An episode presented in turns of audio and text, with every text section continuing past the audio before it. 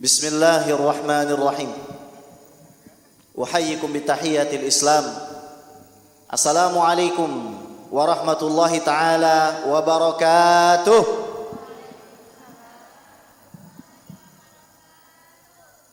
الحمد لله والصلاة والسلام على سيدنا رسول الله سيدنا ومولانا محمد بن عبد الله وعلى آله وصحبه ومواله ولا حول ولا قوة إلا بالله. أشهد أن لا إله إلا الله وحده لا شريك له. وأشهد أن سيدنا ومولانا محمدا عبده ورسوله الذي لا نبي ولا رسول بعده. أما بعد فنوينا التعلم والتعليم والإفادة والاستفادة والنفع والانتفاع والحث على التمسك بكتاب الله وسنة رسول الله ابتغاء لمرضات الله ووجهه الكريم اللهم فقهنا في الدين وعلمنا تأويل واجعلنا من الذين يستمعون القول فيتبعون أحسنه اللهم أرنا الحق حقا وارزقنا اتباعه وأرنا الباطل باطلا wa adkhilna bi rahmatika fi ibadika salihin. Amin ya rabbal alamin. Hadirin muhibbin dan muhibbat baginda nabi besar Muhammad sallallahu alaihi wasallam yang berbahagia. Kalau kita hendak bicara tentang Al-Qur'an maka kita harus tahu dulu definisi Al-Qur'an. Banyak orang menyentuh Al-Qur'an tapi ketika ditanya Al-Qur'an itu apa, dia tidak bisa menjawabnya. Mengetahui makna dan definisi Al-Qur'an itu sangat penting. Karena Al-Qur'an merupakan peninggalan baginda Nabi Muhammad wasallam dan salah satu mukjizat beliau yang lestari hingga akhir zaman. Orang yang mencintai Al-Quran akan dicintai oleh Allah. Yang membenci Al-Quran pasti akan dibenci oleh Allah subhanahu wa ta'ala. Al-Quran Huwa kalamullahil munazzal. Kalam Allah yang diturunkan. Ala Nabi Sayyidina Muhammadin sallallahu alaihi wasallam Kepada manusia terbaik Kepada rahmat seluruh alam kepada manusia yang akan menolong kita di hari kiamat. Baginda Nabi besar Muhammad sallallahu alaihi wasallam. Al-munazzal ala sayyidina Muhammadin sallallahu alaihi wasallam. Al-manqulu bitawaturi yang mana dinukilkan dirawat dijaga secara masif. Tidak mungkin terjadi penyimpangan di dalam Al-Quran melainkan pasti akan diketahui oleh umat Islam karena Allah Subhanahu wa taala berfirman, "Inna nahnu nazzalna dzikra wa inna lahu lahafidun." Kami yang menurunkan Al-Qur'an dan kami yang akan menjaganya. Sepanjang zaman orang-orang diutus oleh Allah untuk menjaga Al-Qur'an. Tidak akan berhenti sampai hari kiamat. Baik yang mencetaknya, baik yang membacanya, baik yang mendistribusikannya, baik yang menghafalkannya semuanya akan terus dijaga oleh Allah Subhanahu wa taala. Al-muta'abbad bitilawatih yang mana siapa pun yang membaca Al-Qur'an akan dihitung beribadah kepada Allah Subhanahu wa taala. Al-mu'jiz bi minhu yang di dalamnya terdapat mukjizat. Al-Qur'an menjadi mulia dan harus kita muliakan karena tidak terlepas dari sejarahnya. Orang yang mencintai Al-Quran dengan sebenar-benarnya cinta pasti tahu mengapa dia harus mencintai Al-Quran. Hadirin yang dimuliakan oleh Allah, Al-Quran itu sampai ke tangan kita, tolong dicatat, bukan tiba-tiba. Sebelum ada percetakan Al-Quran, sebelum ada one day one juice, banyak nyawa yang berjatuhan, darah yang ditumpahkan, harta yang habis dikorbankan. Kita lihat kehidupan baginda Nabi Muhammad sallallahu alaihi wasallam. Tahun beliau lahir, Allah uji dikirimkan gajah untuk menyerang Ka'bah. Umur beliau dua bulan dalam kandungan, ayah beliau harus wafat sallallahu alaihi wasallam. Ketika dilahirkan tidak punya ayah. Tidak sekalipun Rasul mengeluh, saudaraku. Umur beliau lima tahun, beliau harus menguburkan ibunya sendiri. Apakah beliau mengeluh? La wallah, sekalipun beliau tidak mengeluh. Ketika beliau sudah ditinggal oleh ibunya, maka Nabi Muhammad Shallallahu Alaihi Wasallam diasuh oleh kakeknya. Apa yang diajarkan oleh Said Abdul Muthalib? Wahai Muhammad, ini banyak orang.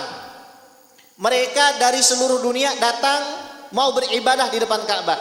Muliakan mereka, layani mereka. Anak sekecil itu sudah diajarkan makna khidmah. Umur Nabi Shallallahu Alaihi Wasallam 8 tahun, beliau harus merasakan kegetiran kehilangan kakeknya, menggembala kambing sebagai sumber mata pencahariannya. Keringat Nabi Muhammad Shallallahu Alaihi Wasallam itu lebih wangi daripada minyak wangi surga, lebih wangi daripada minyak wangi misik, saudaraku. Akan tetapi beliau tidak sombong, beliau tidak takabur, meskipun harus menggembala kambing.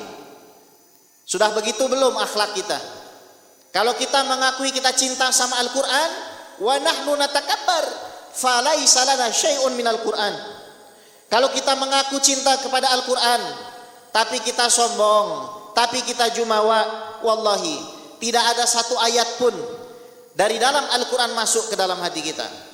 Umur Nabi sallallahu alaihi wasallam 20 tahun beliau bekerja menjadi pegawai bagi Siti Khadijatul Kubra.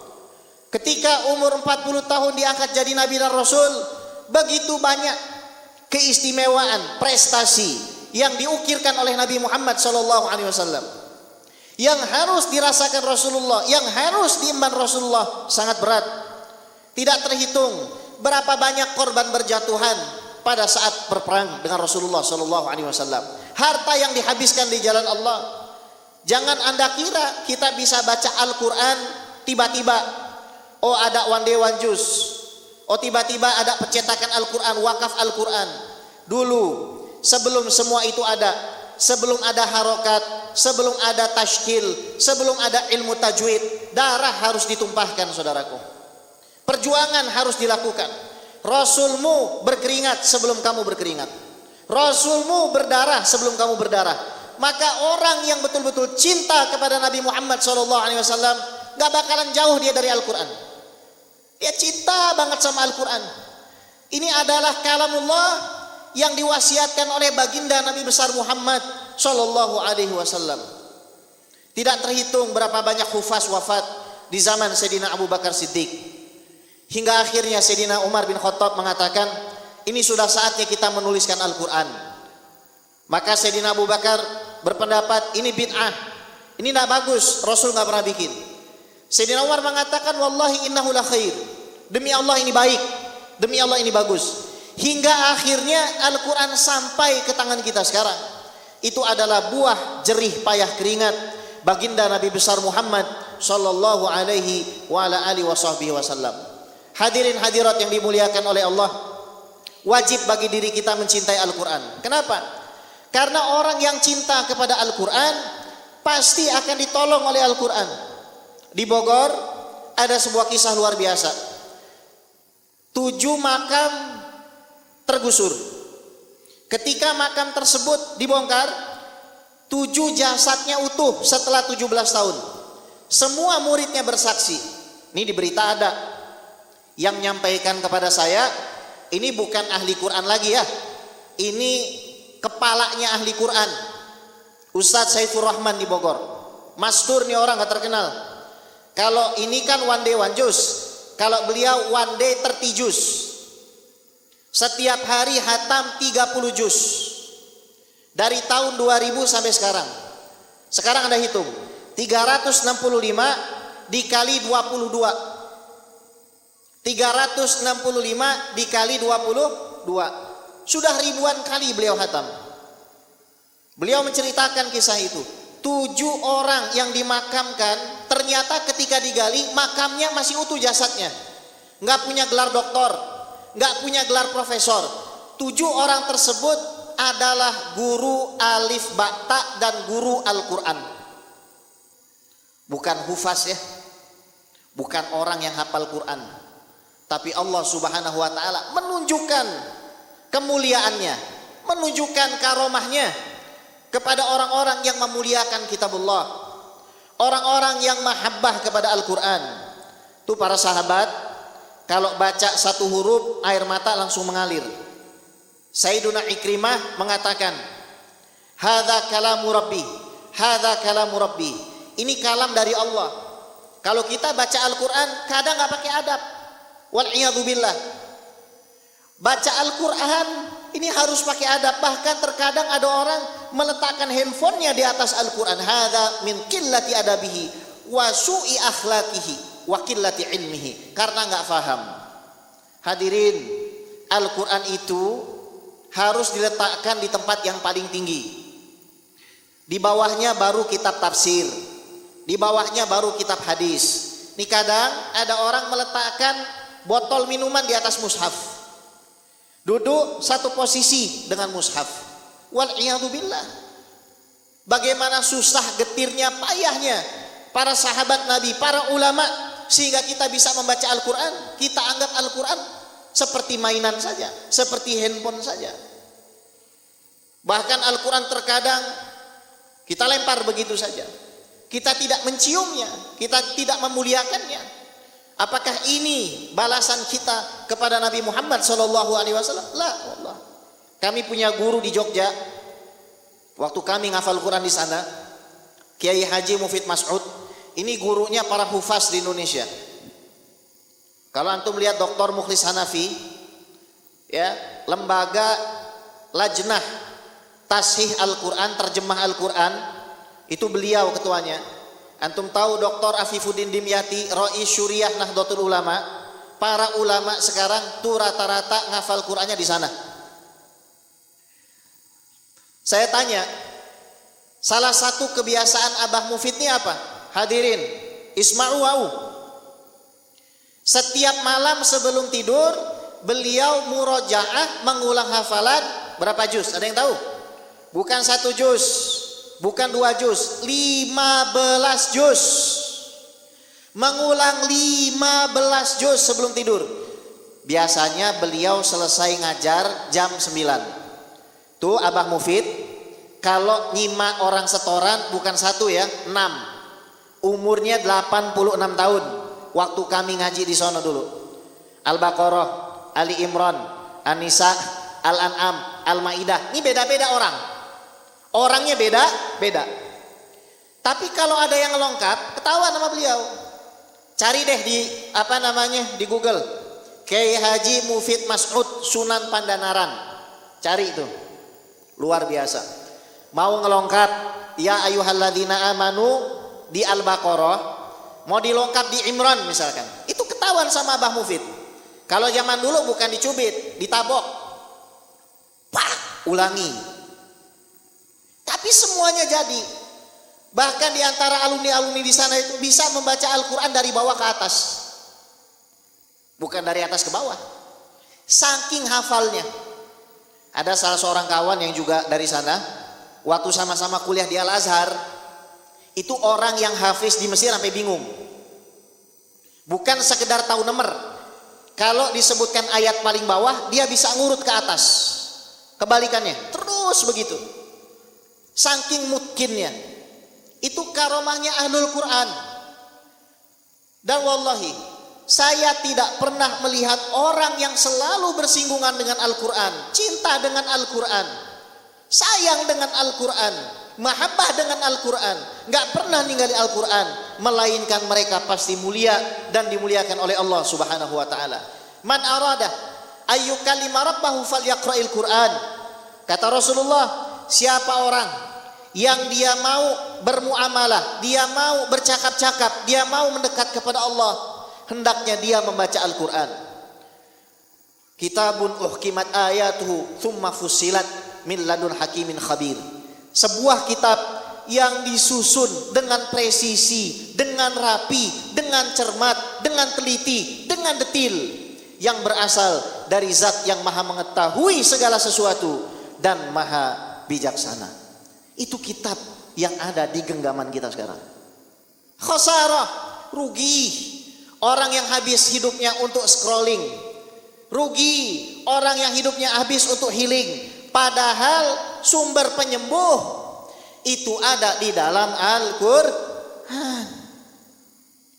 Jadi kalau kita ngeliat Al-Qur'an tuh perasaan kita rindu sama siapa? Sama Rasulullah. Kita kebayang zaman dulu gimana perjuangannya para sahabat.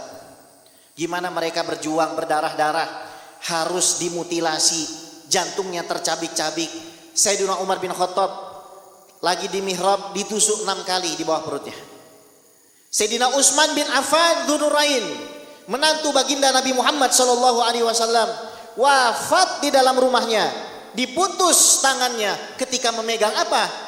Handphone? La. Memegang apa? Dompet? La. Memegang Al-Qur'an. Dzunurain. Seorang manusia yang dinikahkan oleh baginda Nabi Muhammad sallallahu alaihi wasallam dengan dua putrinya. Bagaimana menutup akhir hidupnya? Dengan menggenggam Al-Quran. Ikhwati fillah rahimani wa. Maka janganlah kita sia-siakan. Ini warisannya Nabi Muhammad SAW. Sungguh teramat sangat rugi. Orang yang hidupnya habis untuk hal-hal yang tidak bermanfaat bagi dirinya. Terakhir, marilah kita berdoa kepada Allah Subhanahu wa taala. Semoga Allah Subhanahu wa taala mengangkat derajat kita dengan Al-Qur'an. Allah mengampuni dosa-dosa kita dengan Al-Quran. Allah mensucikan batin kita yang kotor dengan Al-Quran. Allah angkat derajat kita, keluarga kita, orang tua kita, anak, istri, suami kita dengan Al-Quran.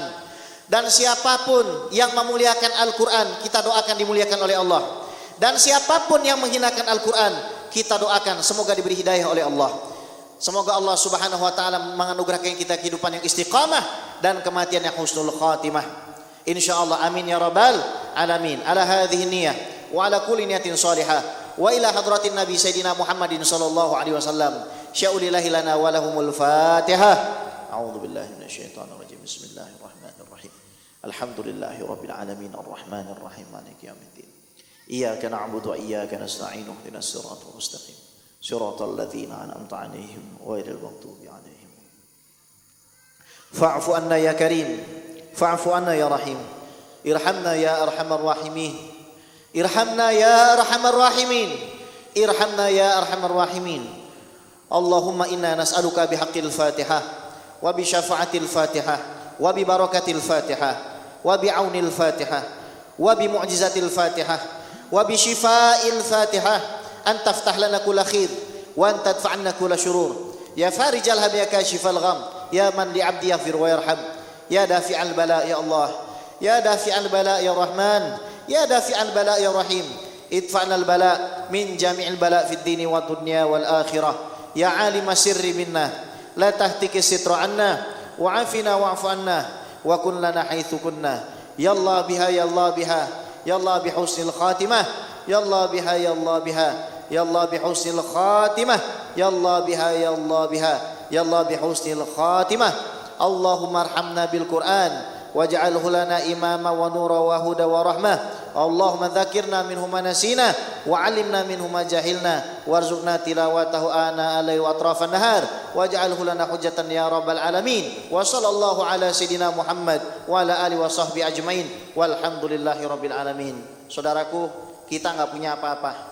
Yang kita punya sebagai bekal cuma waktu.